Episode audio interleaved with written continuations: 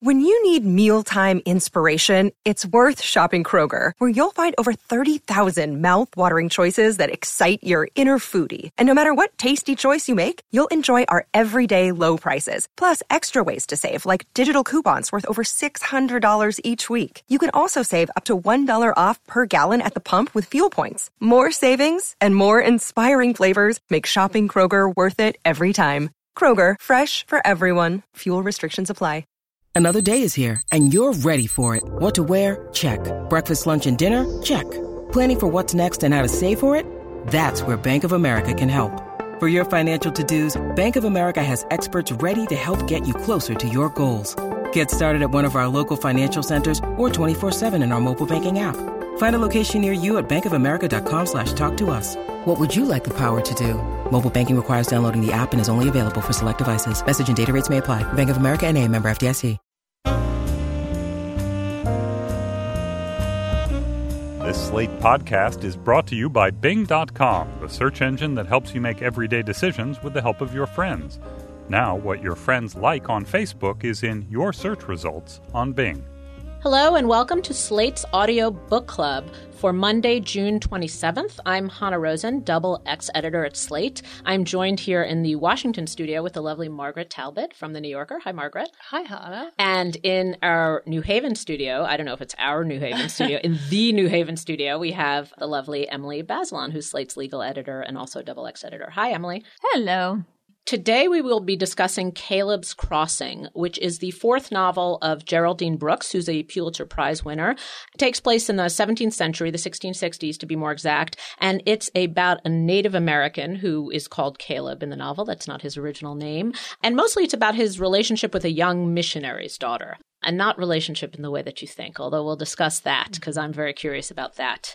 Uh, why exactly they don't have a relationship, which is intimated throughout the novel, or at but least never actually some happens. sex. At least some sex, something, something. You were know. you were waiting for that, huh, Emily? That's kind of. I was waiting for the bodice ripping moment, which came later and with a different person. This not, is a different kind of book. not with There that was noble barely savage. any bodice ripping. Don't oversell the sex content. Come on, the there was book. that. There Although, was sort of a heavy kiss, you know. yeah, that's not bodice ripping. It's not bodice ripping. That's true. No bodices. No were bodices ripped. were ripped in the making of this book. Yes. Okay. so um, we are getting a little ahead of ourselves here, ladies, with the bodices. It's warm here in Washington. I don't know how it is in New Haven. I would like to rip my bodice off. really raining. Here Oh, in really? Haven. Bummer. Yes. Okay, let's begin with our heroine. That's where I'd like to begin. The book is narrated by her. It's essentially her journal, really, is what it is. It's written as her journal, and her name is Bethia or Bethia. What do you guys think? I'm I going with think Bethia. Bethia. Oh, really?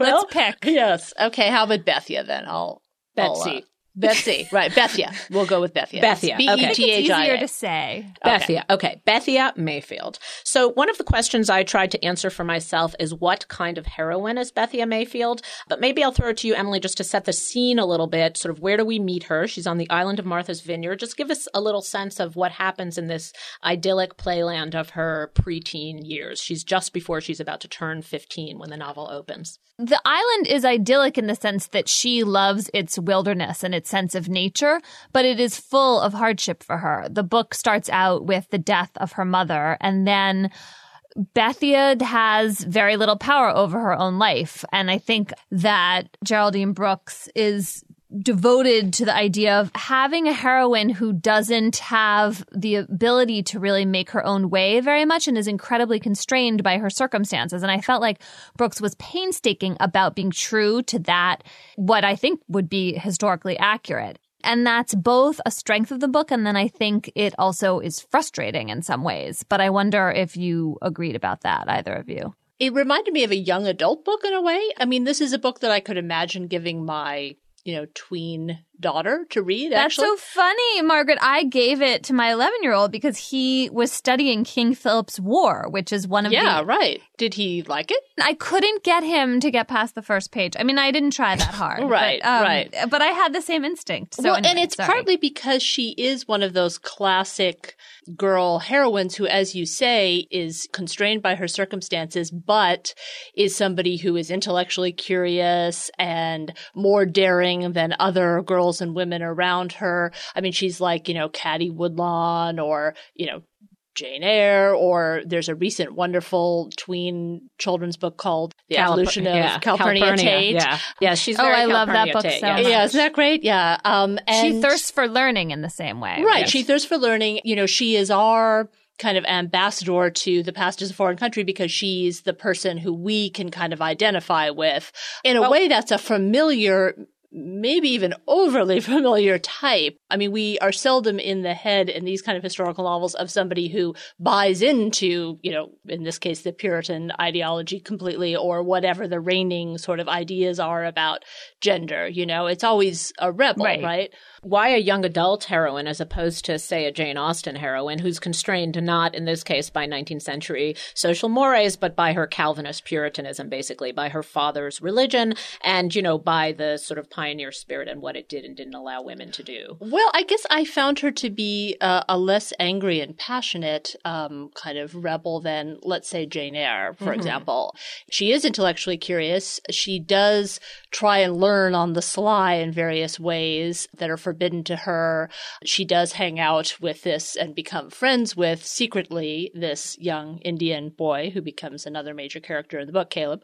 But she's also fairly dutiful, right? I mean, she, in terms of her relationship with her family and so on. So I guess she's a pretty wholesome character, right? Right. I mean, so I guess I feel like it makes it you know, suitable for younger readers in a way that sometimes you might wonder a little bit with some other kinds of heroines of this kind. It's a little tame. right. It is a little tame. I thought it was a it was a conscious choice on Geraldine Brooks's part because there is sort of one thing that's very Austenian, Austenian Uh-huh. about it is that there are a series of suitors, which we'll talk about later, and there's sort of her decisions to reject the suitors. But it seemed to me that she was trying very hard not to make the sexual awakening and the series of suitors central to Bethia's identity. In other words, she wanted her intellectual pursuits and essentially a chaste friendship and her religious constraints, which she believed in, to be central to her identity and to be something that she really allied herself with so that she did not become yet another one of these heroines who was forever making decisions in relation to men and in relation to her marital yeah, future. and I was glad that the relationship with Caleb didn't become sexual just because, you know, that would have really strained belief, I think. Credulity. Yeah. I mean, she's very historically meticulous, and I think, you know, that would have taken us beyond the realm of plausibility. And yet, there's a way in which the intellectual pursuits, while they seem so crucial, in course through most of the book, and then they get dropped sort of later in her life. I think for me, this book was more compelling as I was going along, and then it it didn't lead quite where I thought it was going to or where I wanted it to. But I don't mean for us to get ahead. of That's true for me too, but let's slow down a little bit and talk about the season of tragedy. So essentially the way that this novel is set up is that Bethia genuinely believes that she has committed a sin. Now, it's a sin of religion. It's not a sexual sin. That essentially she was drawn in by the native religion. She has a moment of ecstasy when she hears a certain music around a ritual, Ritual essentially a drum ritual that she's watching spying secretly. on Mhm. and watching. And then she has another moment where she takes a kind of potion, a sort of toxic potion that a lot of the young Indian men. some ecstasy. It's essentially Right. something like ecstasy that the Native American men. It's part of a rite of passage for them, and she she finds some, and it's it's sort of semi poisonous, and she finds some in a gourd, and she tastes it, and she feels that this betrayal of her own Christianity, and particularly her father's efforts at evangelizing, have brought tragedy upon her house, and then there are a series of tragedies that follow in which nearly everyone dies. I mean, first her twin brother is dispatched with fairly early in the novel. Uh, her mother dies, as Emily mentions. Her mother dies in childbirth, and the child that she's been taking care of, who's named Solace, and that was very heartbreaking. Yeah. She dies in the way that children always die in such novels, which is that she stumbles into and a in shallow pool. reality, I mean, And in Alexandra Jacobs' book about uh, Africa. Exactly. I remember that book. That's exactly what happens is she stumbles into a narrow pool. I've never forgotten that. Oh, then her father dies in a shipwreck. Right. And then, you know, we won't talk about the very end of the novel in which everybody's essentially dead. Yes, we will, but not till later. Not, Not- till not till later. Mm-hmm. but so what did you guys think of that framework? I mean, this idea that she's essentially set up this idea that, you know, God's wrath is upon her and then God's wrath is upon her. Sort of what is Geraldine Brooks trying to say with that construct? What does that say about our heroine or about what we're supposed to believe? Well, I mean, first of all, those kind of tragedies were unbelievably common in, you know, early America. I mean, people and especially the child mortality rate was very high. I mean, even though Puritans were actually a little hardier than people left behind in England and lived longer than people left behind in England, you know, still that was the nature of life. So I think, you know, just there was this questing one imagines all the time to try and explain this and that's mm-hmm. partly what motivates you know religious belief and for the indians there are comparable spiritual beliefs that she talks about a way to make sense of the kind of sudden intrusion of death and tragedy and often gruesome tragedy into the lives of these people. So, I mean, I think partly she's painting a picture of the way people grappled emotionally with what seemed like insurmountable and uncontrollable, you know, threats of disease and uh, mortality. How convinced were you by her grappling with her own faith? In other words, she doesn't really ever seem to be on the verge or lose her faith or that kind of sharp and rebellious. On the other hand, she does have these frustrating conversations with Caleb, which she essentially runs away from, you know, where they talk about Satan or the powers of Satan or where they talk about, you know, why evil happens in a way which Caleb finds evil kind of part of the natural world. And she sort of struggles to understand it. Right. There's this key conversation they have exactly halfway through the book where she is having to make a decision about whether to indenture herself as a servant to the schoolmaster in Cambridge who is going to take her brother. And her grandfather wants her to do this indenturing, even though it's clearly beneath her social status.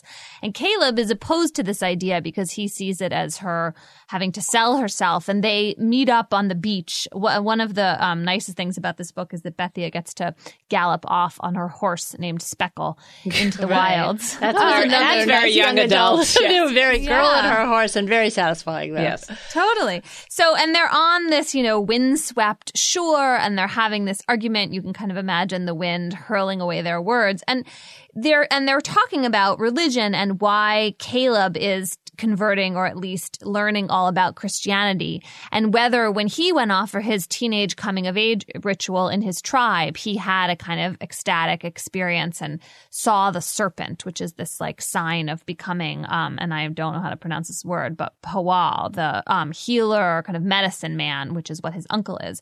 And what I took from this conversation was I was actually much more interested in Caleb's thinking than in Bethia's because Caleb is this liminal character. We have to make sense of why he would have decided to educate himself among the Christians and gone to Harvard.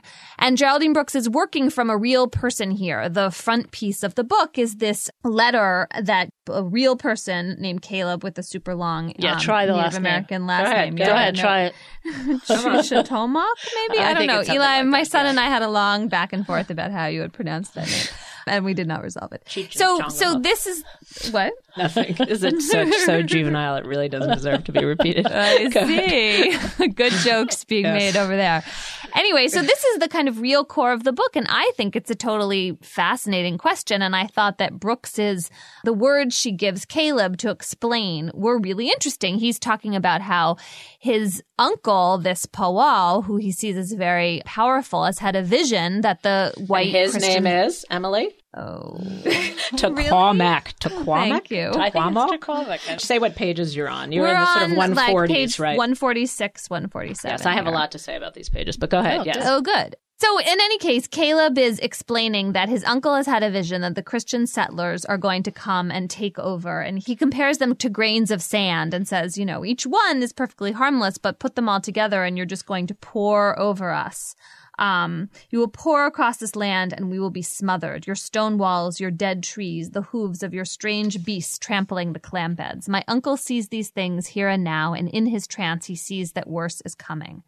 And so this is Caleb's rationale that he has to learn whatever he can about the Christian God to find favor for his people in front of the Christian God. So did and- you interpret that, and that's a very good summation of it, but did you interpret that as that what he was doing was making sort of a strategic decision to ally himself with the inevitable power rather than, you know, the fact that he had some sort of spiritual conversion? I thought it was a mix that he was open to this other God who he saw as powerful, but that what he's really saying to Bethia, and this is on page 147, is Um, a man must take power where he finds it. If I find it in your books, I will take it. If I find it in visions brought to me by my familiar, then I will take that too. It is what the times demand of me.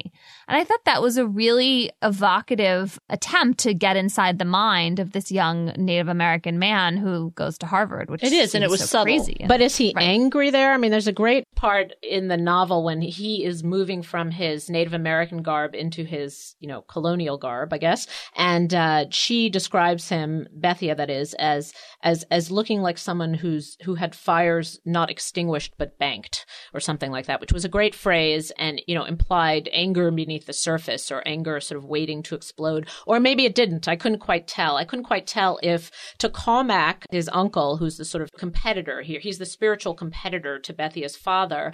Um, you know, is he fading into the distance here? I mean, are you supposed to get the impression that this is the losing fight? I mean, you know, here's a man with a lot of fire in him. On the other hand, how can you fight the grains of sand on the beach? I mean, are we meant to believe that this is a bit of fatalism on his part or what?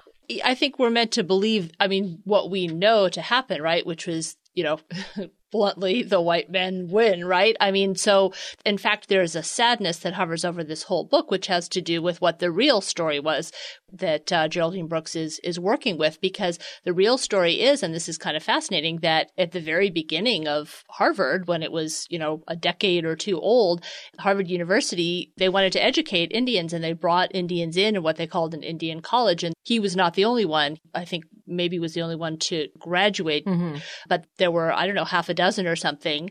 And, you know, it was also the aim was to convert them and, you know, to bring them over to the colonial side, if you will. But also there was this belief that they were educable and capable of studying, you know, Greek and Latin and Hebrew and metaphysics as well as religion. So there was this hope about that, one imagines. And, you know, then actually because of this um, sort of outbreak of hostilities between the settlers and the Indians soon thereafter in what was called King Philip's War, they sort of canceled this program and that was the end of it. You know, no Native Americans went to Harvard for a long time after that. This is sort of a microcosm Right. of this kind of early hope that there would be more cooperation and more um, exchange of ideas between um, Native Americans and the settlers. And, you know, obviously that is not what happened. So, you know, in that sense, it's this seed of something that, you know, came to pass in the future that is tragic. Right. It's a moment. It's a sort of moment and it, it's a sort of doomed cooperation, basically. It's a sort of tense,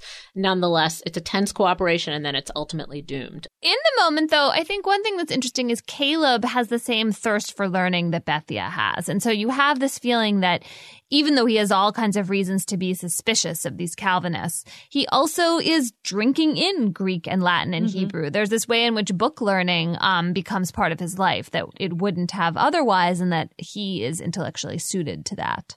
So now let's pause for a word from our sponsor. The audiobook Club this month is being sponsored by Bing.com, which is especially exciting for me because I've just started experimenting with Bing even before we were sponsored by them.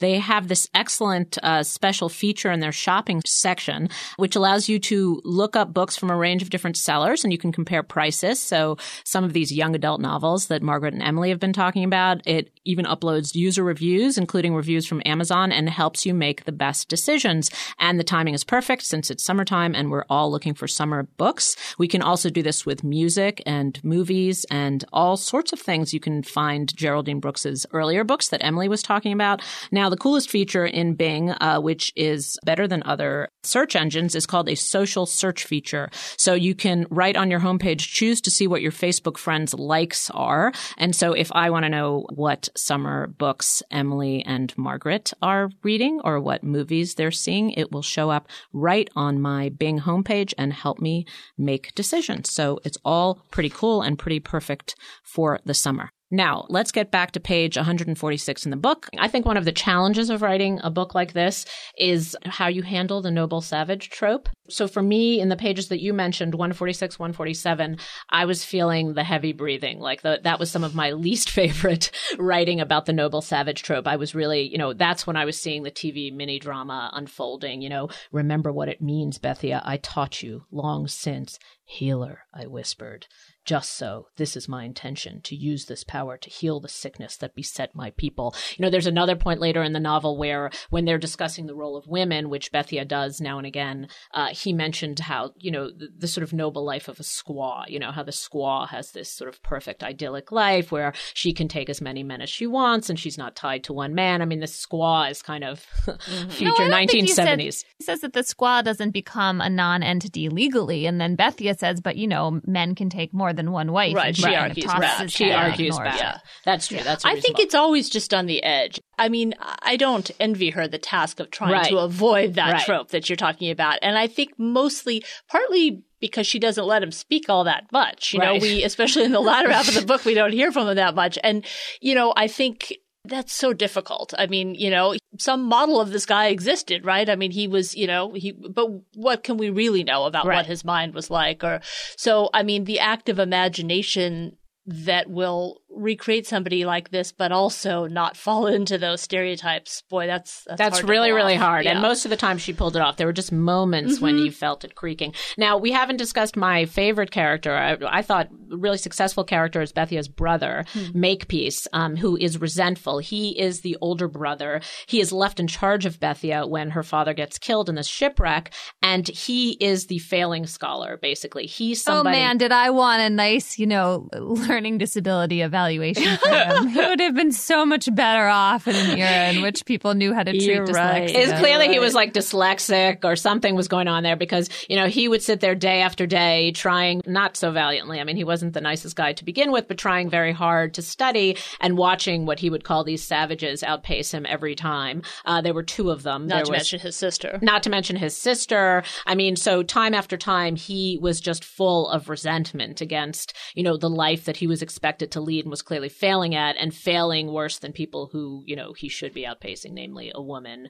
and two savages. And so he's the one in whose mouth we get the sexual attention because he's accusing Bethia of being, you know, attracted to Caleb. What did you guys think of Makepeace? Did you like those moments as much as I did? There was sort of the crackle in the novel for me. It was whenever Makepeace came around. Yeah, that seemed like a plausible family tension. I agree. And I liked how Brooks gave him some redeemed moments yes. too, in which, mm-hmm. you know, he believes Bethia when she is trying to convince him that this young Indian girl named Anne, who comes into the um, master schoolmaster's house in Cambridge, Anne gets pregnant and miscarries, and Bethia thinks that the father of the child is from the house of the powerful governor of the colony, and no one wants to believe her. And Makepeace does believe her. And so you had this feeling that even though there was all this tension between them, he wasn't a totally evil character. Right. Although, and also that he's sincerely religious. He's not hypocritical. Yes. He's a sincere character. Right, right, right. Now, all that said, I mean, I agree with you about the crackle, Hanna, and I thought it particularly came up in this moment and now I'm on page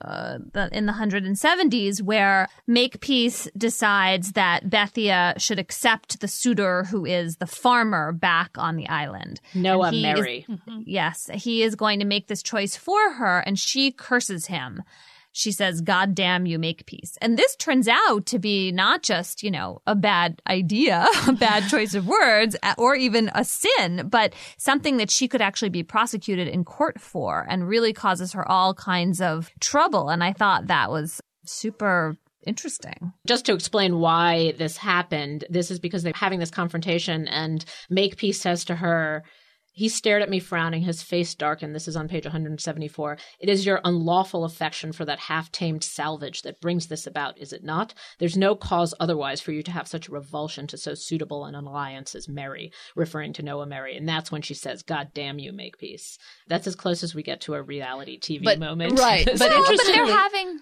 Yeah. Eh, well, I was just going to say, and then she, as a result, is made to get up and basically renounce what she said in front of the congregation. And that's the moment when her other suitor, who actually does become her husband, sort of falls for her because she's so he finds her so articulate. I love that. I, I love a guy who loves you for that reason. You know? Exactly. But along the way, she has to wear um, a paper print, pinned to her breast that include the words "I will keep my mouth with a bridle," and also Makepeace whips her. And I this whole idea of the silence of women is a real uh, note that Brooks hits. She starts with it in the very beginning because Bethia says of her mother that her mother rarely spoke outside of the house. And Bethia wrestles with her own impulse to speak. But after this whipping an episode in front of the congregation, she decides that she is going to stop talking and she actually stops eating too. And you have this really, at least for me, sad moment of self abnegation of this girl who has learned that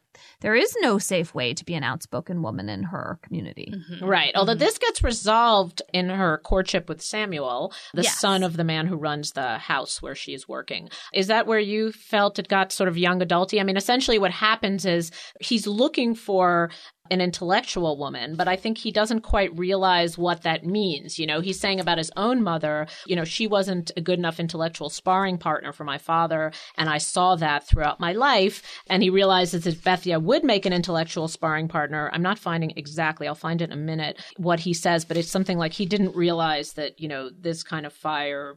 Ugh, I'm not going to find what it was, but he, he The didn't, whole package. Yeah, he didn't Yeah, realize the whole package exactly. He didn't tricky. realize it came with her being so defiant, both about this midwife question and you know other things in her life. So then she says, "Fine." You know, Like there's a moment when she just walks out and says, "Fine, I don't want to marry you. Forget it." You know, um, and basically gives him six months to get used to her as she is. Uh, did you guys find that a convincing courtship? Well, I don't know how historically convincing it is. I don't know, you know, about that aspect of it. I'll, I'll take Brooks's word for it. Yeah, I mean, I found it believable that he would be somebody who was both attracted to a woman with a mind more kind of educated and interesting than his own mother's had been, and he saw his father's frustration with that, and also that you know, yeah, that that had some some downsides in the Puritan culture, obviously. Isn't this where the book starts to sag a little bit? I'm having trouble putting my finger on exactly why. I didn't I wasn't, you know, put off by Samuel's character in particular. And yet it was almost as if the roiling young adult, you know, Bildungsroman tensions of the book get they just kind of fade away without real resolution. I feel like we're seeing their marriage then from the outside, even though it's actually supposed to be her, the last kind of, you know, chronicling of her marriage is supposed to be her sort of last diary entries as she's a dying old woman. But somehow, you Wait, what do you guys mean? You mean you didn't get a sense of their own relationship? or Not how so. it I didn't. or- No, uh-huh. I sort of feel like yeah. it. We the, there was the courtship, there was the tension in the courtship. That I Strong-minded is. Botched. Did, I didn't realize strong-minded also meant headstrong. Sorry, I had to There you go. that for It's a good line. Yes. Um, yeah, which you know is wonderfully sort of Austen-like and Right, young right. adult-like, and all those you know um, sort of classic trope-like. But then I don't know. I you know, but that of course happens in Austen too. We never actually see the marriages. We just see the resolution. Right. the Maybe courtship. that's So- the problem is it's just harder to make that epic in, in a in the life of a heroine like this Yes. as riveting. Um, Right. But I did I did feel a little bit like the book had lost. its Yeah, I, I agree with you. I Well, it's with you. interesting. It was clear, like I said before, throughout, that she's not intentionally putting aside the romance. I mean, I think sort of, you know, six months from now, when I think about this book, most vivid to me, I think, is going to be the relationship between Caleb and Bethia in the very beginning of the novel. That sort of Adam and Eve, you know, reverse Pocahontas, that kind of idyllic island of mm-hmm. two people meeting, a male female friendship, which was probably fairly impossible in those days, you know, and yet they managed to eke out this friendship. And maybe she intentionally wants that to be much more vivid than a marriage. you Well, know, and then the other stolen thing is she she does remain true to the historical background or s- historical roots of this, and the fact is, sadly, that both Caleb and the other Indian boy, Joel. Wampanoag boy, who she writes about, both died shortly after. Right, which is a problem, a narrative problem, even if it's an historical truth, right? So he crosses over, and then there he is, and that's Right, and Caleb dies of he gets sick. Not like consumption, which Yes, apparently he did a year after he graduated. So Right. And so you have the sense of this life cut short and of tragedy, but it doesn't make for a whole lot of narrative tension somehow. It kind of turns the book in a different way. Well, I mean, it's interesting. This book is sold as a book about a Native American man and his crossing, essentially, from one world to the other world. And there's a moment at the end when she is tending to him, and she's trying to tend to him in a way which is true to him. So to give him some whisperings from his uncle and from his own native culture, and also Christian blessing at the same time. And she says out loud, you know, you have done it and it's cost you everything, you know, and that's essentially the theme of the novel and how the novel is sold. And I am wondering to myself, do you think that the novel actually narrated that sufficiently. This notion of somebody crossing from one world to the other and, And being losing it damaged all. by that and being damaged by that. You know, because then you know I was surprised. You know, four chapters into this, that this was a novel about a woman. Mm-hmm. You know, a, a sort of colonial woman, and that it's not that Caleb was incidental to the novel, but it did seem to me that that Geraldine Brooks was her heart was with Bethia. kind Right. of. It's really Yes, her story. that's She's right. witnessing this. And we don't, you know, we aren't in his uh, internal space very much after, well, you know, really after that conversation that we were talking about in the middle of the book. Once he's at Harvard, she's seeing him from a distance and, you know, she notices he's become thin and haggard because Right. he's not being fed well and he's studying so hard and Yeah, like I expected sort of throwdowns with the frat boys, you know, something, you know, sort of a lot more incidents. You got it through Anne. She had clearly been raped, although that came to fruition only insofar as it affected Bethia and her relationship with the midwife and her own courtship and marriage. You know, there wasn't there wasn't as Right. much kind of clashing with the sort of Dudleys of the I mean, there's this character named Dudley who comes in the picture who's clearly, you know, the son of a governor or something. And he is disrespectful to Bethia, um, but it's not so clear uh, his relationship towards the you know salvages. The only person who does give hostility and resentment is makepeace but he's got some personal reason and animus there. So you don't she doesn't get so deep into the societal right and tension. I, you know she of course is a journalist. All her novels are historical novels. I think they're pretty obviously they're works of imagination but they're also pretty well grounded. And you know apparently she did go and read anything that anyone who would have been at harvard at that time including this guy dudley wrote to see if any of them mentioned the indian students because you would think that would be a fairly remarkable thing and none of them did apparently and so her conclusion was either that they had blended in so successfully that they had essentially crossed over so successfully that they weren't remarkable, or that they were sort of socially the opposite in a way. They were so socially isolated that they didn't sort of impinge on the world of these other. but don't we want her to play out one or one or another of those scenarios She kind of does a little of both. yeah, yeah. yeah, yeah. I mean, you want him to fall in love with an English, you know, with this sort of Cambridge, uh, Harvard girl, Radcliffe, I don't think ye old Radcliffe girl, whatever. You know, I don't know. I, don't mean, I'm trying to was such a thing. But I do think, I mean, I loved the afterword to this book where she starts picking a fight with some of the historical sources, and you just have this sense of this incredibly conscientious researcher, which is familiar to me from her previous books. I loved March, which is her Pulitzer Prize winning book, in which she imagines the world of um, Jo March's father. So that's uh, basically Bronson Alcott, the father of um, Jo March in Little Women, a character based on Louisa May Alcott. That's just a wonderful book about the Civil War told from this very unexpected perspective. And then she also has this book called Year of Wonders about the plague, which I read that book in like two days because I got completely gripped by the drama. It had both the kind of far away historical novel aspect and this really compelling narrative. Whereas I felt like this book, it was just a little more tame and careful in its narrative, even though, again, I had this sense of like great grounding in the history. And I kept thinking about A Midwife's Tale, which is one of my favorite mm, books of history. It's by this Harvard professor named Laurel Thatcher Ulrich. And it's about, you know, how midwives carved out the space for themselves in colonial America and all the medicine that they learned. And there is a little bit of that in Bethia because mm-hmm. she's interested in roots and herbs and mm-hmm. how you use them. You just wanted to say midwifery. I did. Margaret. I did. I so seldom get the opportunity. All right. I will close with the question I always close with. I think you guys have mostly answered this. Would you recommend it and to whom would you recommend it? Margaret, you first. Yes, I would. And I would recommend it to, you know, teenagers, actually. I mean, I think there's so many kind of, I don't know, you know, uh, grim books for teenagers out there right now. And this is actually, you know, realistic, but very readable, I think, by a younger reader. So I, I guess I would. I agree with that. Emily, what do you say? I think that's a great idea. And I would say that if you have not been introduced to Geraldine Brooks before, that I would recommend starting with March and Year of, of Wonders. But I liked this book. Yes, I agree with that. Yeah, me too. Thank you, ladies, for joining me today. Thank you to Abdullah Rufus for engineering this podcast. Next month, in honor of the final Harry Potter movie, we are going to be reading Harry Potter 7 and talking about that. Uh, this is the first time that the Slate Book Club is going to address one of the Harry Potter series, and we will have special guest stars, very special guest stars, namely our children. That's going to be a grand experiment, but we'll give it a try. And if it doesn't work, feel free to tell us. exactly. Feel feel free to tell us. Anyway, thank you so much, and we hope that you will join us next month. Bye.